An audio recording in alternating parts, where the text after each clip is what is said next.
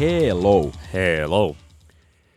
Tämä on ajankohtainen, analyyttinen ja anaalinen populaarimusiikkipodinkästi PS Tykitellään ja minä olen Oskari Onninen. Minä puolestani olen Niko Vartiainen.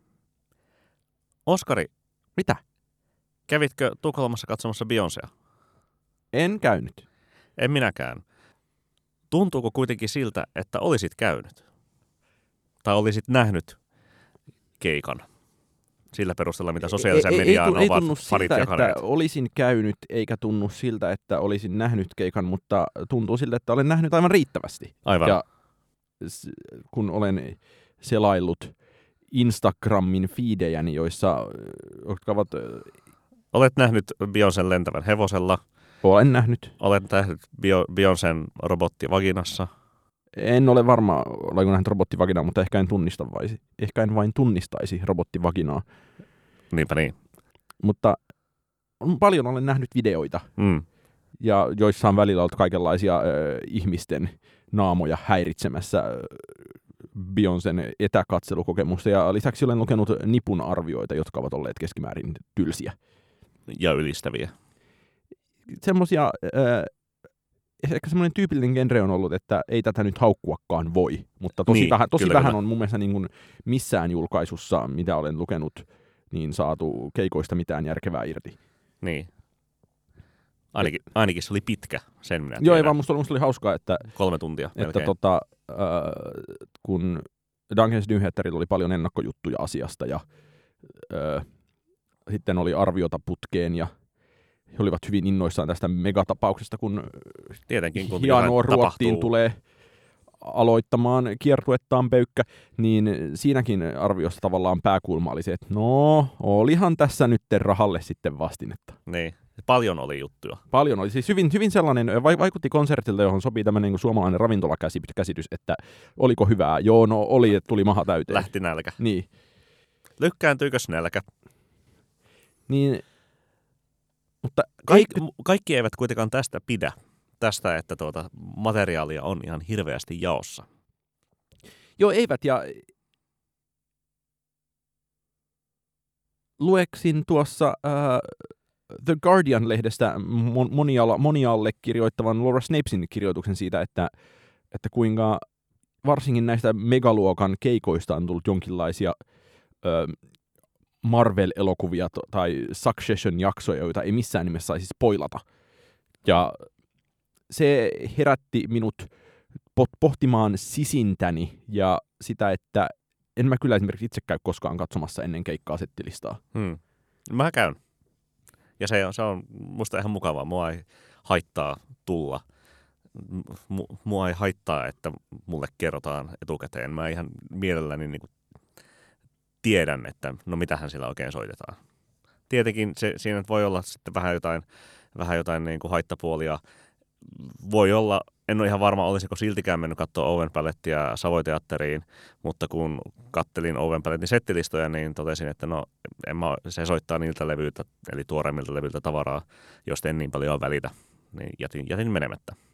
Mut Mutta toi, toihan tosi niin kuin tyypillinen vanhan ihmisen ratkaisu, että kun soitetaan uutta musiikkia, niin ei todellakaan mennä. Kyllä. Jättäisitkö menemättä nykyään jopa Animal Collectiven keikolle, jos luvassa No, olisi pelkästään uutta jo- musiikkia? Jo- Jos, no en todellakaan jättäisi menemättä, Jotain sinussakin vielä jäljellä. ehdottomasti.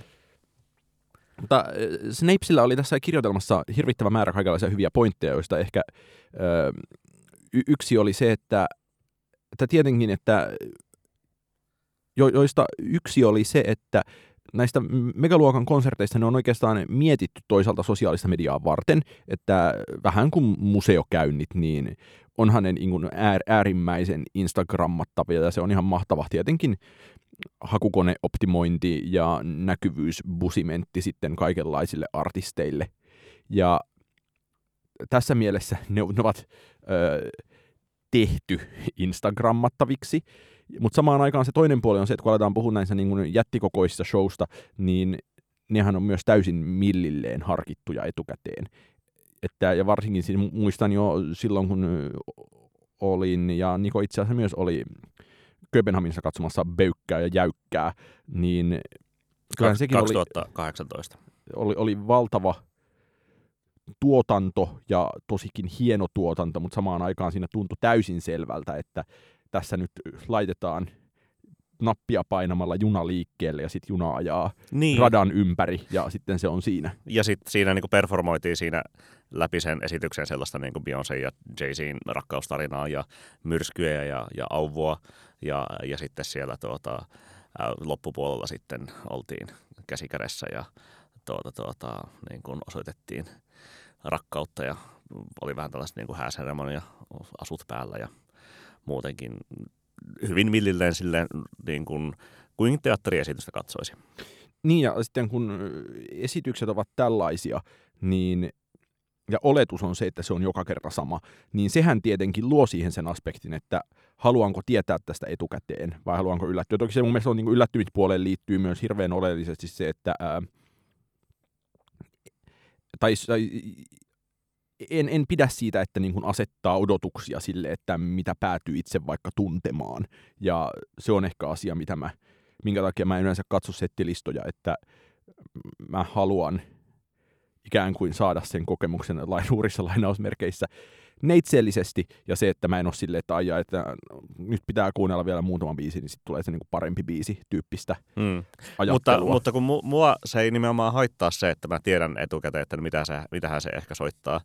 Mulle se niin kuin, äh, antaa tietynlaisia, niin kuin, luo tietynlaisia odotusarvoja, mutta uskaltaisi jopa väittää, että se sitten, ää, kun tietää ehkä kuviota jokseenkin etukäteen, niin asettaa vielä isompaa tai tuo vielä isompaa niin kuin yllättyneisyyden tunnetta ja tuo isompaa nautintoa siitä, kun sitten poiketaan ää, käsikirjoituksesta.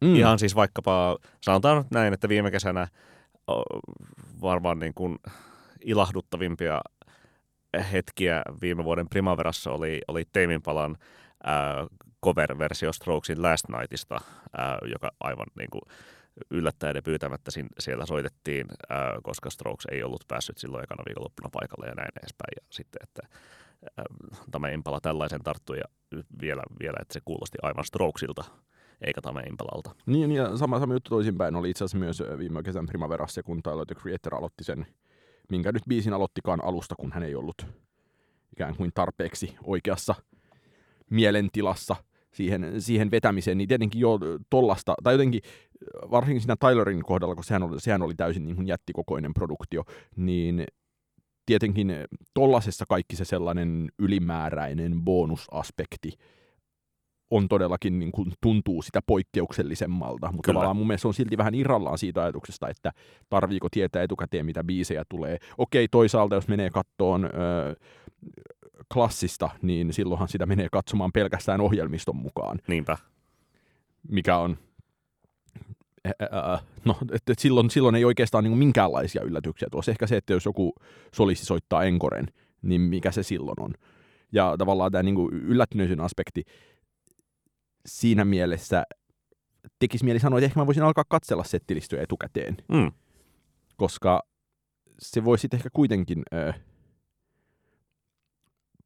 palvella par- tarkoitusta. Pa- pa- palvella tarkoitusta, ehkä myös niin kuin, ö, mahdollistaa sen kokonaisuuden ymmärtämisen ja havainnoinnin paremmin kuin silleen, että pitää kummastella, että jaha, mitä täältä nyt tulee. Mm.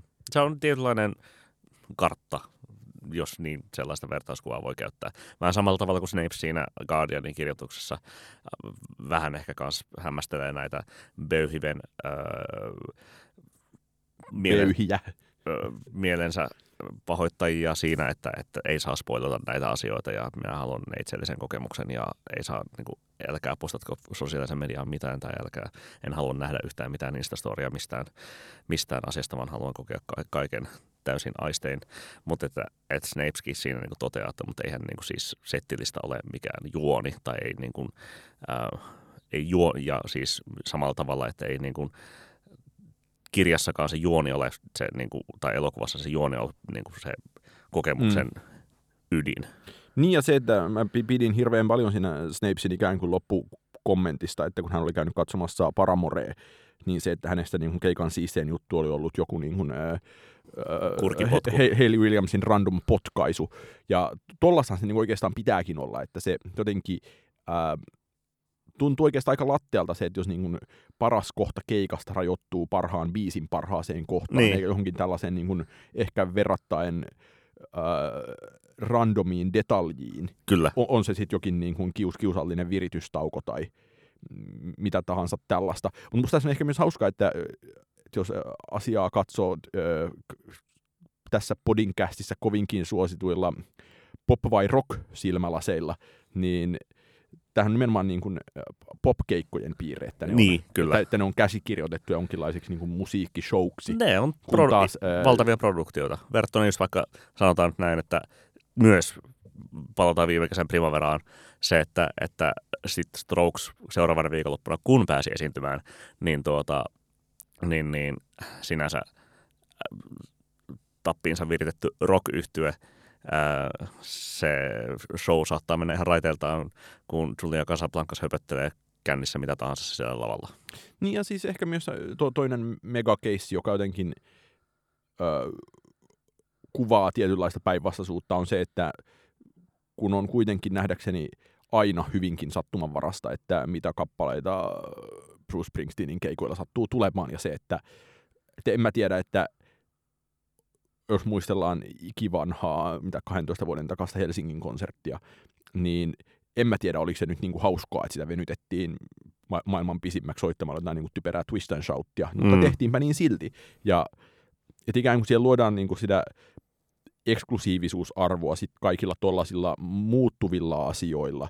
Ja sitten ehkä se mun mielestä niinku viimeinen aspekti, tai viimeinen... Mutta se, mut sellainen yhtye voi orgaanisesti Mm. tehdä niin, siis Brusella tai millä tahansa tällaisella niin legacy-yhtiöllä on sitä repertuaaria, ää, jolla, jolla toteuttaa näitä temppuja. Ja sama tapaan kuin nyt ilmeisesti Kure on, on soittanut niin kuin Etelä-Amerikan kiertueella ää, ekoja, siis biisejä, joita se ei ole soittanut vuo- vuoden 87 jälkeen livenä, ja niin kuin sen sellaista niin kuin faniherkkua siellä on tarjolla. Niin ja ehkä mä mietin myös äh, surur-yhtyettä, jonka keikoilla olen käynyt joitakin kertoja, niin se, että ne on esimerkiksi täysin... Äh, jo- jokainen keikkasetti on oikeastaan täysin erilainen. Siellä on ehkä tietynlaisia niin kuin, muutaman kerran putkeen toistuvia biisejä, ja jotkut biisit ehkä toki sitäkin useammin, mutta se, että se on hyvin, ö, se on hyvin orgaaninen muodostelma, ja se ehkä, ehkä tossa, tossa muodossa on jotain, joka mua kiehtoo kaikkeen, niin ei siinä, että, että millä tavoin poiketaan jostain valmiista settilistasta, eikä siinä, että voiko rockibändi tehdä jotain Mm. höpsöä, vaan se, että ikään kuin jokainen keikka on vähän erilainen ja jokaisella keikalla soitetaan vähän eri biisejä ja ikään kuin sitä niin kuin variaatiota on. Ja mun mielestä tuntuu, mä en nyt ala ole enää tässä asiassa minkälainen asiantuntija, kun mä oon käynyt niin hirveän vähän millään keikalla pitkään aikaan. Mutta musta tavallaan tuntuu, että ö, on vähän sellaista ilmassa, että se variaatio alkaa vähentyä. Siihen on tullut, mietin, mietin vähän niin kuin suomalaisten konserttien tasolla, niin siinä on herkästi semmoista, että, että jos tehdään vaikka niin kuin levyn yhteydessä kiertuetta, niin kyllähän ne keikat silloin ikään kuin vaikka tukee tosi voimakkaasti sitä uutta levyä. Niin, koska keikat on silloin sen levyn mainostamista. Näin juuri. Ja, ja tavallaan musta on nyt tässä, jos äh, ton kääntää vielä tuohon niin Beyoncé-konseptiin nähden, niin äh, kyllähän musta on niin oikea kysymys se, että onko Renaissance-levy vai tämä nyt alkanut kiertue se päätuote. Niin, kyllä. Ja siis eh, koko levyhän soi siellä tuota, yhtäkään biisiä ei taideta jättää soittamatta tällä tuota, Beyoncé'n Renaissance-kiertueella. Mutta sehän on myös mukava ratkaisu. Niin, jos siitä pitää. Tai siis silleen, että, että sanotaan suoraan, että mä en niin kuin silleen, jos mä menisin katsomaan Beyoncéa, niin ei se ole niin kuin ton levyn tavara, mitä mä niin kuin erityisesti haluaisin mennä kuuntelemaan. Ää, ja ehkä se oli myös niin kuin jotkut Beyoncéa Tukholman katsone, katsomaan menneet olivat kanssa siitä vähän, että no ei tullut Haloita, ei tullut Countdownia tai siis sen, sen sellaisia. Ja tuota, äm, siitä mä niin kuin kuitenkin pidin siitä, siinä Kööpenhaminan keikossa 2018, mm. että se oli niin kuin settilistaltaan ja kappalevalikoimaltaan niin kuin todella, todella hyvä kattaus sekä Beyoncén että sitten Jay-Zin niin hittituotannosta.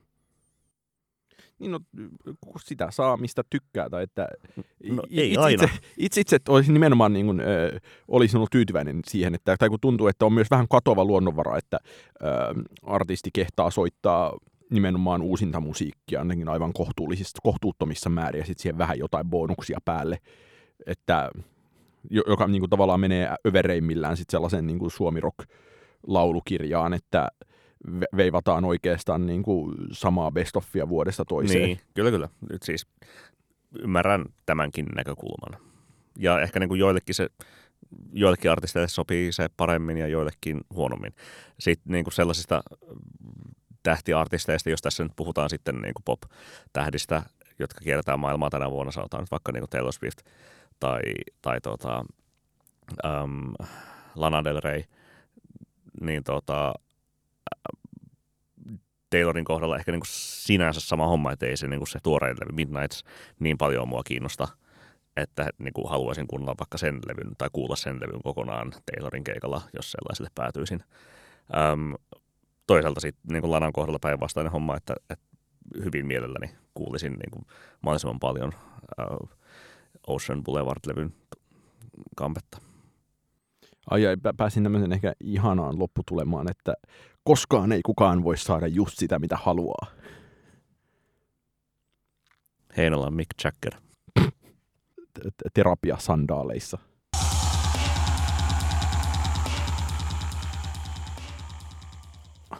No mutta Niko, oppivatko vanhat robotit uusia temppuja? Öm, uneksivatko robotit sähköisistä lampaista? Nyt meni filosofiseksi, jos... Vai oliko siinä vitsi, jota mä en ymmärtänyt? Ehkä oli. Ehkä, ehkä, ehkä että tuota Blade Runnerin pohja, ää, ta, pohjamateriaalin, eli Philip K. Dickin novellin nimeä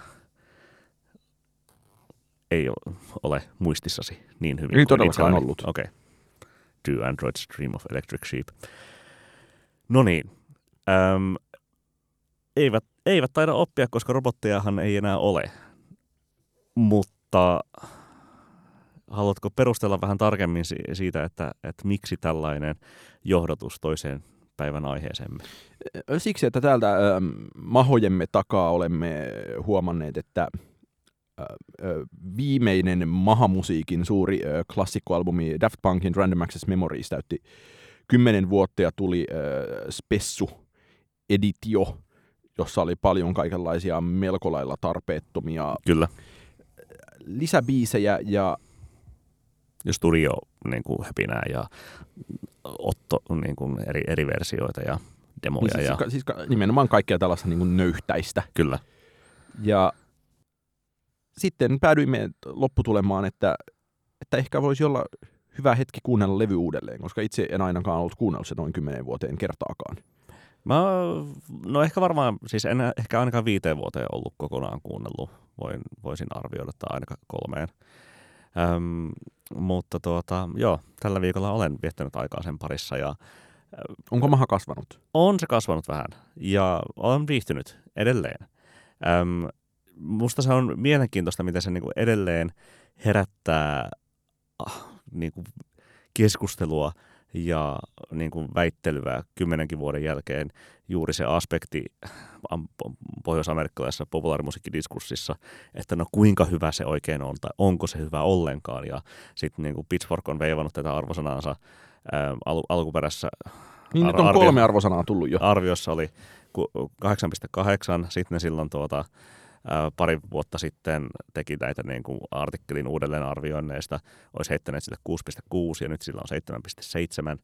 No tota, äm, mun näkökulma on se, että et, sehän oli ihan valtava yhtenäiskulttuurihetki, tällainen niin kuin globaalin Brooklynin, globaalin Brooklynin tai niin kuin länsimaisen populaarimusiikista kiinnostuneiden ihmisten niin kuin ehkä viimeinen tai viimeisimpiä, no okei, siis tietenkin vaikka renessanssin ilmentyminen tai, tai näin edespäin on, on ehkä vähän vastaavaa, mutta jotain sellaista niin kuin, äm, suloisen ihanaa niin kuin, tai niin kuin söpöä siinä oli, että siis kaikkien päät olivat silleen niin kuin hetken ajan aivan täysin pyörällä, kun Getlakista ilmestyi sellainen puolentoista minuutin klippi, jota sitten eri tahot luuppaili. Sitten se ilmestyi virallisesti ja sitten ilmestyi levy ja se oli niin kuin täydellinen niin kuin moment-levy Musta myös siinä, hauska, siinä että, maailman ajassa. että jos ollaan eh, puhuttu taannoin vaikka siitä, että oliko vuosi 2012 vuosi, jolloin Indie kuoli, niin tavallaan musta on niin kuin tosi,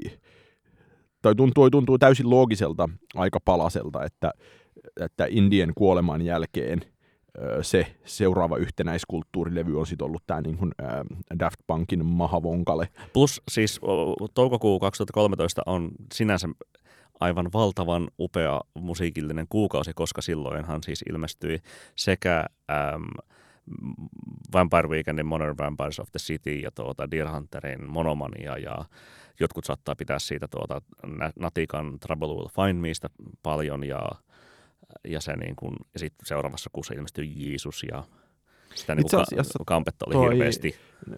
Muistelen nähneen ihan vastikään jonkun Bradford Cox-haastattelussa hän sanoi, että hänen mielestään Monomania on yhä Deer Hunterin paras levy ja hän on ollut harmissaan siitä, että ihmiset eivät ole tajunneet sitä. Ootko? Siis tuota, mä voin olla niin kuin lähestulkoon samaa mieltä, koska musta se on aivan niin kuin loistava albumi ja mä kuuntelen sitä edelleen. Mutta ne, siitä puhutaan varmasti joku toinen kerta. Öm, ihan kiihdyin jo tä- tällaisesta, kun pääsin, pääsin yhteen lempiaiheesta. Niin joka tapauksessa se läikähti ehkä niin kuin, siis siihen, siihen nähden millainen ja miten hyvä levy öm, Random Access Memories on se yhtenäiskulttuurihetki ja semmoinen niin kollektiivinen hurahdus läikähti jonkin verran yli silloin aikoinaan. Ei se ole aivan niin hyvä levy kuin silloin ehkä sitten niin kuin, ää, ekaksi alettiin todeta, mutta ei se ole ihan niin huono, huonokaan levy kuin tuota, sit tässä ehkä yritetään ää, niin kuin värittää että se on, siis on siinä turpeutta, on siinä niin kuin, ää, se on helvetin pitkä, mutta äm, on se silti aika hyvä levy. Musta oli hauskaa, kun mä kuuntelin sen juuri ennen tänne podcastiin saapumista ja mulle tuli sellainen olo, että no aina mä olen tätä levyä aika keskivertona levynä pitänyt, mutta oli tämä ehkä vähän parempi kuin mä muistelin. Mihin eh, liittyy erityisesti se, että sieltä nousi pinnalle täysin eri biisit, ehkä kun sieltä on yle, aiemmin muistelin, että olisi olleet kuuntelemisen arvoisia. Eli siis erityisesti siis tämä äh, Paul Williamsin fiittaama äh, Touch on kyllä aivan hu- huipuista huipuin, mutta lisäksi pidin myös siis äh, avausbiisistä aivan Give Life Back paljon. to Musicista. Joo. Kyllä. Se on oikein hyvä. Ehkä just sillä, että sitä niin kuin levyä tahraa äh, muutama asia. Lose Yourself to Dance on vain siis huono kappale ja rasittava ää, siinä keskellä. Öm, Sitten Getlackin jälkeiset kappaleet Beyond ja Motherboard on vain mitään sanomattomia ja aika niin kuin, turhia siinä Itse kokonaisuudessa. Siis sen siitä myös ilahduin, kun en todellakaan muistanut, että siellä on Panda Bear, Joo. Panda Biiru vetämässä, jonka siis se, sehän, sehän on täysin oikeassa paikassa siellä Joo, levyllä. toi, toiseksi viimeisenä biisinä. Mutta että jos niin noin kolme biisiä äm, heivaisi pois Oletko siitä, tehnyt itsellesi uh, Perfect Random Access Memories soittolistan? En ole, mutta, tuota, mutta voisin sellaisen kyllä tietenkin tehdä. Ähm, ja sitten ähm, Getlaki nyt jakaa mielipiteitä ähm, siinä, ja, ja sitä nimenomaan varjostaa tietenkin se, kuinka ubiikki kappale se silloin 2013 oli. Ja Eiköhän se edelleenkin häädiskoissa soi. ihan varmasti, ja soitan itsekin. Tuota, siinä niin kuin ähm, Uptown Funkin ja BTS Dynamite. Juuri sen välissä, kyllä. Niin tuota, joo, niistä, voisi niinku, niistä kolmesta voisi päästä eroon. Mutta esimerkiksi sitten niinku, ää, se Chili Gonzalesin soittama pianoballadi Witin on mun mielestä aivan, aivan mahtava ja tällä viikolla kiinnitin kanssa huomiota siihen ää, Julian Casablancasin laulamalla Instant Crushilla on faninsa ja kyllä se munkin niinku silleen kirjoissa on niin kuin noussut tässä ajan saatossa. Ja tuota, tietenkin se Panda Bearin Doing It Right on tosi hyvä. Sulla oli myös siis ymmärtääkseni teoria siitä, että Random Access Memories aloitti nuorisolaisten keskuudessa levinneen äh, Steely Dan huuman. Joo, äh, jokseenkin, tai ainakin ehkä niin kuin sillä tavalla, että jos on äh, nuorisolainen, joka niin kuin maha pystyssä, kuuntelee Steely Dania ja fiilistelee sitä, ja samaan aikaan äm, niin kuin vähättelee äh, Random Access Memoriesia äh, syystä tai toisesta, niin on mielestäni älyllisesti epärehellinen tai ainakin epälooginen, koska tuota, ää, se pintapuolisestihan, mitä siinä levyllä on, niin tietenkin sen niin kuin Nile Rodgers ja Chic ja, ja kaikki sellainen niin kuin 60, ää, 70-luku disco soul on siinä hyvin vahva, mutta siis samassa hengessä se niin kuin äärimmäinen – studiohenkisyys ja muusikkous. Ja jonkin niin. verran siis soitannollisestikin, musiikillisestikin se niin kuin Steely kuuluu sinne kanssa niin hyvin siis paljon. Onhan se niin kuin Daft Punkin aja. On, on. Ja siis aivan sairaan niin kuin kallista musiikkia tietenkin. Ja jos mä palaan tähän niin kuin, pyöriteltyyn jos mä palaan tähän narratiiviajatukseen siitä, että joskus noihin aikoihin elettiin sen suuren 2000 luvun, 2010-luvun taitteen indiehuman ikään kuin aivan viimeisiä hetkiä, niin onhan se, voihan tota ajatella myös sellaisena vedenjakajalevynä sit sitä kautta, että no kun sen jälkeen indie ikään kuin katosi ja tilalle tuli tätä ö, mahamusaa niin, ja tosi se, korosteisissa ja, määrin. Ja megalomaniaa. Niin, ja se, että, että ikään kuin se retromielenkiinto ehkä kääntyi nimenomaan vanhoista indie-bändeistä sinne niin kuin 70-lukuun. Studiomuusikoihin. Studiomuusikoihin ja sitten, että se sama sitten niin välittyy uuden, uuden musiikin puolelle. Ja ehkä se niin kuin, ehkä voi ajatella myös sille, että äh, Modern Vampires of the City myös niin kuin ikään kuin edusti jo tätä käännettä, koska eihän se ollut lainkaan samanlainen indie-pop-levy kuin ne kaksi Vampire Weekendin edellistä, Kyllä. vaan nimenomaan äh, hyvin sävellettyä musiikkia. Ja... Sävellettyä ja kalliisti tuotettua ja ikään kuin Vampire Weekend oli jo menossa sit siihen suuntaan, mitä se on ollut näillä niin seuraavilla levyillään. Mm. Tai eihän niitä olekaan tullut kuin yksi, mutta kuitenkin. Tätä kautta me pystytään kuitenkin niin kuin argumentoimaan sen puolesta, että toisin kuin, tai että jo siinä vaiheessa nimenomaan, äh, kun Random Access Memories ilmestyi, siinä oli vähän sellainen niin kuin, äh, nimenomaan vanhojen robottien vanhat temput, niin, no siis... he, henkinen homma, niin tavallaan, että se, se kuitenkin olisi ollut yllättävänkin ehkä influentaalinen. Niin, vede, vedenjakaja niin. siinä, siinä mielessä, että alkoi tällainen erilainen arvostus siihen niin kuin 70-luku studioteknologiaan ja otettiin niin kuin, se tietenkin sen niin kuin, käytännössä tappoi viimeistään blogihausen ja kaiken tällaisen niin kuin, tuota, syntikkamusiikin ää, sieltä, mitä siitä nyt oli enää niin kuin jäljelläkään. Joo, kyllä siis niin kuin kohti samplereista kohti orgaanisuutta ja se, se, sen sellaista, mitä James Murphy voisi Losing My Edgeissä laulaakaan. Niin, mietin tuossa siis äh, Susanne Sundförin uutta Blomi-levyä vastikään arvioidessani, että, että aletaan olla ikään kuin tämän Carol King, Johnny Mitchell-homman aikalailla loppumetreillä, että jos tässä nyt on niin kuin aika muutaman vuoden sisään tällä samalla, tosi samalla laarilla on oltu silleen, Westblood on ollut siellä ja Lana, Lana ja Klairo ja käy. musta tuntuu, että se, että tämä 70-luku revivaali tässä mielessä alkaa nyt olla aika loppuun kaluttua, jolla mä ikään kuin odottaisin, että entäpä jos meille tulisi tästä nyt ö, seuraava jonkinlainen eh, megalomaaninen veden jakajalevy, joka tavallaan näyttäisi samalla tavalla uuden, toi toimisi esteettisenä majakkana, mm. näyttäisi samalla tavalla uutta suuntaa kuin ehkä sitten Random Access Memories näytti, ja samaan aikaan se, että eihän me niin myöskään silloin eh, Random Access Memories tajuttu, että... Niin, tietenkin ehkä niin kuin Lanan, Lanan Norman fucking Rockwell, tai tietenkin sitä ennen tuli jo se tuota, Wise Bloodin Titanic Rising – siitä niin kuin Niin kuin tässä ollaan ollut mun Joni... aika monta vuotta tässä 70-luvun, 70-luvun alussa nyt sitten. Kyllä, kyllä. Mikä, ää, no toisaalta sille, että jos on kymmenessä vuodessa päästy kymmenen vuotta taaksepäin tässä, mm. niin onhan sekin ehkä myös ihan, sanoisinko, luontainen, nostalginen kehitys. Mihinkä haluaisit katseen siirtyvän seuraavaksi?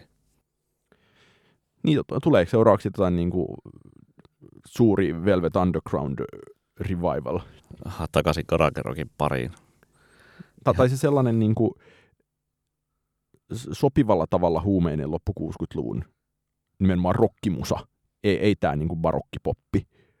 Tai sitten toinen vaihtoehto on se, että tämä nyt niinku etenee tuosta luontevasti sille, että Lana innostuu jostain John Beatsista seuraavaksi ja sitten se niinku No huhhuh. studiohomma muuttuu barokkisemmaksi. Mm. Mutta mun mielestä, mun mielestä on selvää, että nyt kun tätä asiaa oikein katselee ja oivaltaa, että jonkinlainen tällainen kehitys siellä on menossa, ja se näyttäisi menevän taaksepäin, mutta musta on niin epäselvää, se, että mikä se siitä 70-luvun taitteen 60-luvun viimeisten vuosien ikään kuin estetiikoista on se, joka päätyy itseään vakavana pitävien lauluntekijöiden kierrätykseen. Sitä? Onko se mitään järkeä? Öm, siis on siinä järkeä, mutta mä en ole ihan varma, onko se vä- välttämättä se suunta taaksepäin. Vai voiko se olla sitten jotain niin kuin Niin siis ikään kuin sitten to toinen suunta vaihtuisi 80-luvun musta niin kuin, siis että kääntyisi Eh- eteenpäin ja se olisi niin kuin Glam Bowie-tyyppinen homma. esimerkiksi. Tai itse asiassa erityisesti toivoisin äm, jotain sellaista niin kuin, ei aja, mutta siis gaucho ajan stiilidäniä ja siis sellaista tuota, Ainahan voi toivoa lisää stiilidäniä. Kyllä. Tällaista niin kuin äärimmäistä niin kuin dekadenssia. Mikä artisti maailmassa meidät tähän niin kuin äärimmäiseen siis mä- gaucho-dekadenssiin voisi ajaa? No siis, kyllähän nämä, tota, kuka se oli se räppäri, joka nyt, jota sä suosittelit? Alil Jahti. Lil Jahti, ja siis sille, että niinku ihan hyviä signaaleja, ja siis vaikka se Kali Utsisin Moonlight kanssa, ja tota, niin, niin jospa mm. vaikka ää, artisti, joka pian tunnettiin ennen nimellä The Weeknd, Abel Tesfaye, tuota, veisi meidät tähän maailmaan, niin se olisi hienoa. Hyvä toive. Hyvä toive. Nyt mä toivon sulta hyviä suosituksia. Mä aion suositella hyvää musiikkia ähm, Anthony and the Johnsonsilta, tai oikeastaan Anohni and the Johnsonsilta, koska tuota, kesäkuussa, ei kun heinäkuussa uuden levynsä julkaiseva Anohni on julkaissut ensimmäisen singlen siltä uudelta levyltään, ja se on taustabändinä on jälleen äh, vanha kunnon Johnsons. Se oli tosi ilahduttava yllätys, koska mulle tuli se biisi, siis tota, kuuntelin ö, jotenkin täysin megalomaaniseksi paisunutta Ryan Schreiberin Right Now listaa, jossa on tällä hetkellä joku 160 biisiä, mitä se niin kuin näyttää lätkivän sinne silleen neljä, levy, neljä biisiä per levy tosta vaan. Se oli mun shufflella ja sitten se oli täydentänyt tämän mun shufflen aikana jollain niin kuin kymmenillä biiseillä. Oho, Ja sitten sieltä tuli shufflella randomilla niin kuin ulos tota, ää, tämä Anohni the Johnsonsin uusi biisi. Ja sitten hmm, Anohni laulaa tässä, mikäs homma tämä nyt on? Sitten kun katsoo puhelimesta, että oo, onkin tapahtunut uusi yllätys. Mä olin, harvoin joku asia pääsee tuolla tavoin yllättämään. kyllä. Se on myös ihanan, ää, tai kuuntelin tota, I Am a Bird Nowta tänä aamuna. Musta se on jotenkin, kun sehän, sehän on jo aika niin kuin soundiltaan rosoinen levy, niin nyt on, nyt on niin pehmeää Joo. kitaran soittoa. Joo, ja tosiaan siis It Must Change on se biisin nimi ja äm, ilahduttava yllätys, että siis sehän sen niin kuin, olin jo niin kuin henkisesti valmis, kun kuulin, että, että uusi levy on tulossa, että se on sitten varmaan taas elektronista ja jonnekin mm-hmm. eri Mhm. suuntaan kuin sitä niin kuin, Hudson Mohawk homma. niin, Hopelessness-levyn Hudson Mohawk niin meininkiä. Ähm, ja se olisi varmasti ollut ihan ok, mutta tämä on tosiaan siis sinänsä niin kuin paluu tuollaisen niin organisempaan soundiin, ja kitarasoundi kuulostaa lähes Kruangbinilta. Äh, ja tota, mm, tosi, joo, kaunis kappale. Toinen äh, suositus, vanhempi sellainen, äh, tulee Herbert nimiseltä artistilta, Hause-artistilta, äh, jonka tota, It, I hadn't known, I only heard, tuli mulle jollain, jollain tällaisella hause-soittolistalla vastaan. Ja tuota, äm, kyseessä ei ole siis kappale, joka olisi millään studioalbumilla julkaistu, vaan ilmeisesti jollain kokoelmalla tuossa 20 vuotta sitten.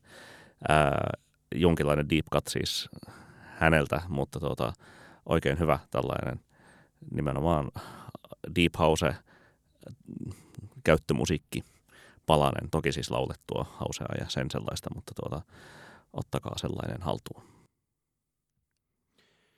Mä voisin suositella k- kolmea uutuuskappaletta ja kun tämä täällä podcastissa on ollut tällainen voimallinen etnolinja, niin äh, Menet eksoottiseen Itävaltaan. Menen, menen eksoottisiin maihin, kyllä. Ensimmäisenä ja ehkä niin kuin painavimpana suosituksena haluaisin suositella itävaltalaisen lauluntekijä, artisti Sophie Royerin kappaletta Mio, joka tuli jollain soittolistalla vastaan ja mua ensi, ensimmäinen reaktio oli että jahas, että miksi tällä listalla on Markus ö, Grünegårdin Miss Joensuu, koska se alkaa käytännössä samoilla soinnuilla, samalla tavalla kitaralla hissuteltuna, hyvin sellainen, niin kuin, enpä nyt osaa heittää tästä lennossa, että mikä se sointukierto on, mutta klassinen, muun muassa Sufjan Stevensin täkin tuttu mollisointukierto ja sitten siinä joku muigelsi alkaa hönkiä päälle, mutta hyvin äkkiä se biisi muuttuu sellaisen niin kuin Deschenchante-tyyppiseksi äh, elektropoppikseksi, ranskatyyppiseksi. Ja sitten on vielä äh, selkeästi eri, selkeästi eri paria näiden kahden muun osan kanssa oleva kertsi, niin se on musta aivan, aivan, aivan, aivan huippubiisi. Ja tämmöinen kummallinen, sinänsä hyvin perinteinen popkappale, mutta silti kolmesta keskenään hyvin eri, erinäisestä, erilaisesta osasta toistuva, ja se olisi ihanaa löytää tollanen pienoinen pop-aarre jostain täysin randomista suunnasta. Toki olin näin, mä kuunnellut sitä Rogerin niin kuin aiempaa musiikkia, mutta siinä mulla ei ollut minkäänlaisia muistikuvia.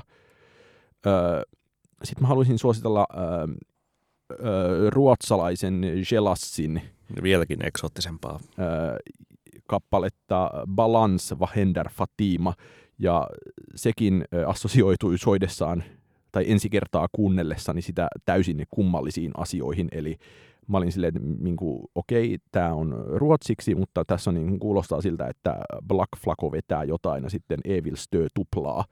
Ja sitten kävikin ilmi, että tämä, jota luulin Black Flacoksi, oli ö, 25V Fatima Jelassi-niminen henkilö, jonka debyyttilevy tuli just, levy on kokonaisuudessaan myös aika hyvä. Niin se, on, se on mukavan selkokielistä ruotsiräppiä, jossa no, kertsi huukki rakentuu siis ää, Lil Uzi Vertin droppaamisen ympärille, mikä nyt ehkä kertoo meiningistä Hmm. tarpeeksi. Niin todella hyvä biisi myös se. Ja sitten bonussektorina vielä tokiolaisen Buffalo Daughter yhtyeen perustettu vuonna 1993, enempää en tiedä, kap- upouusi kappale Chatbot Baby, joka on selkeästi Ymon jälkeistä teknologiasta kiinnostunutta ja Kraftwerkista kiinnostunutta, eli tästä vaikka varmaan niin kuin Ymosta kiinnostunutta vanhojen ihmisten japanilaista syntesisaattoripoppia, jossa he tietenkin laulavat sitten chatboteista, mikä, ja mikä paiskaan sen hauskempaa kuin vanhat japanilaiset ihmiset laulamassa efektoiduilla vocooderi-äänillä chat- chatboteista. Mutta tämä kappale on tosiaan ihan tuore kappale. Eivät ole olleet vuonna 1993 niin visionäärisiä. Toivottavasti eivät. Joo. Niin tällainen kimara tuli nyt, kun No niin, o- oli paljon uusia hyviä löydöksiä. laatua kansalle No maailmalta. sitä viimein Tuontituotteita. PS. tykitellään.